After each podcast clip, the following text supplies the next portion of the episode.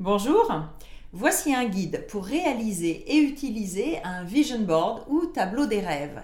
L'objectif n'est pas seulement de faire un vision board, c'est aussi ensuite de l'utiliser pour vous motiver et vous inspirer au quotidien.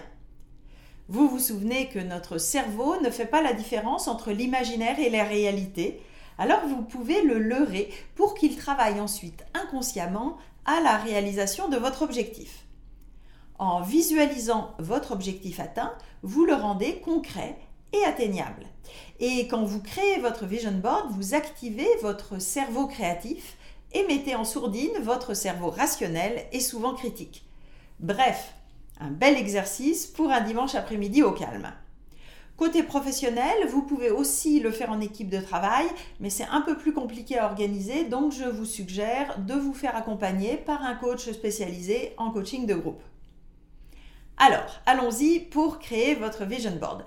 Vous trouverez sous cette vidéo le texte de ces instructions pour reprendre tout cela à votre rythme et préparer et faire votre vision board.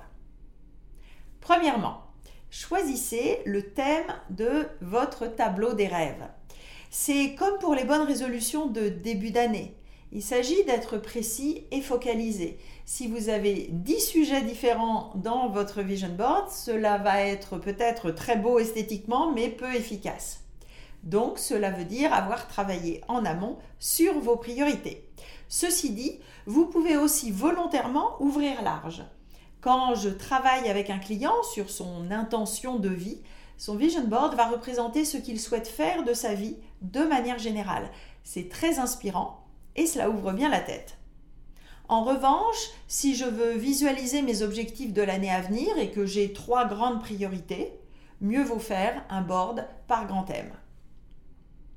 Deuxièmement, ensuite, donc, vous planifiez votre séance et vous regroupez le matériel. Il faut compter au moins deux heures au calme et sans distraction en éteignant le téléphone. Et pour le matériel, vous avez besoin de un support. J'aime bien la version grand carton ou grand papier pour y coller toutes mes images. Mais il y a aussi la version panneau à punaiser ou aussi la version sur l'ordinateur, pratique mais qui n'utilise pas les mains et le contact avec les éléments de la même manière. Des photos qui vous parlent. si vous avez des magazines, eh bien vous pouvez feuilleter, découper les photos inspirantes pour vous par rapport à votre thème. Vous pouvez aussi travailler de manière inverse en ayant une idée de photo, par exemple une maison au bord d'un lac, et vous allez en trouver une sur Internet et vous l'imprimez. Ou vous la copiez si vous travaillez sur écran. Des réseaux comme Pinterest ou Instagram peuvent vous aider à trouver facilement des photos inspirantes. Cela peut donc être des photos de lieux, des personnes, des symboles. Si vous avez des mentors par rapport à votre thème, vous pouvez aussi intégrer leurs photos. Et très important, n'oubliez pas d'insérer dans votre tableau une photo de vous-même. Ensuite, des crayons, des feutres pour dessiner, écrire du texte, des titres, des citations, des conseils de vos mentors, de la colle non permanente pour pouvoir jouer avec la structure de votre board et déplacer les éléments. Alors maintenant, phase création. Vous pouvez mettre une musique qui vous inspire et allez-y. Commencez à créer et à structurer votre board. Collez vos images, mettez vos légendes, dessinez pour faire des liens entre les images. Alors pourquoi je, parle de structure? C'est que vous n'allez pas seulement dessiner votre objectif réalisé, mais aussi le chemin qui vous y mène. En matérialisant votre objectif réalisé, cela vous indique les écarts avec votre situation actuelle et vous allez avoir de nouvelles idées de stratégie, des étapes à accomplir. Au fur et à mesure, vous pouvez faire des regroupements d'images ou même dessiner un chemin entre ces étapes. C'est une des raisons pour lesquelles la colle non permanente est intéressante. Vous allez jouer avec votre board. Donc, vous avez sous les yeux votre rêve ou votre objectif réalisé et vos grandes étapes sur votre chemin. Donc n'oubliez pas, vous y intégrez aussi votre propre photo et peut-être aussi celle de personnes proches ou de mentors. Vous ajoutez des mots, des citations, des conseils à vous-même et de la couleur, du gribouillage, pas besoin d'être un artiste. L'important, c'est que vous ayez du plaisir à faire votre board.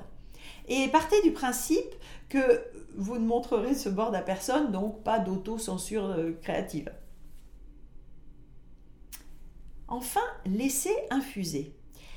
Une fois que votre board est réalisé, créez des routines pour vous mettre en contact très régulièrement avec lui. Vous pouvez par exemple le mettre en évidence dans un endroit à vous, votre chambre ou votre placard à vêtements, pour le voir au moins, même rapidement, plusieurs fois par jour. Régulièrement, deux, trois fois par semaine, prenez un moment pour vous en imprégner à nouveau, plus en profondeur. Peut-être que certaines étapes auront déjà été franchies. Si certains paramètres ont beaucoup changé, vous pouvez faire une nouvelle session et compléter votre vision board ou changer des éléments. Ce n'est pas une œuvre statique, mais un outil d'évolution. Même si vous pensez n'avoir aucun don artistique, essayez. C'est vraiment une belle manière d'avancer dans votre réflexion et de vous motiver au quotidien. À bientôt!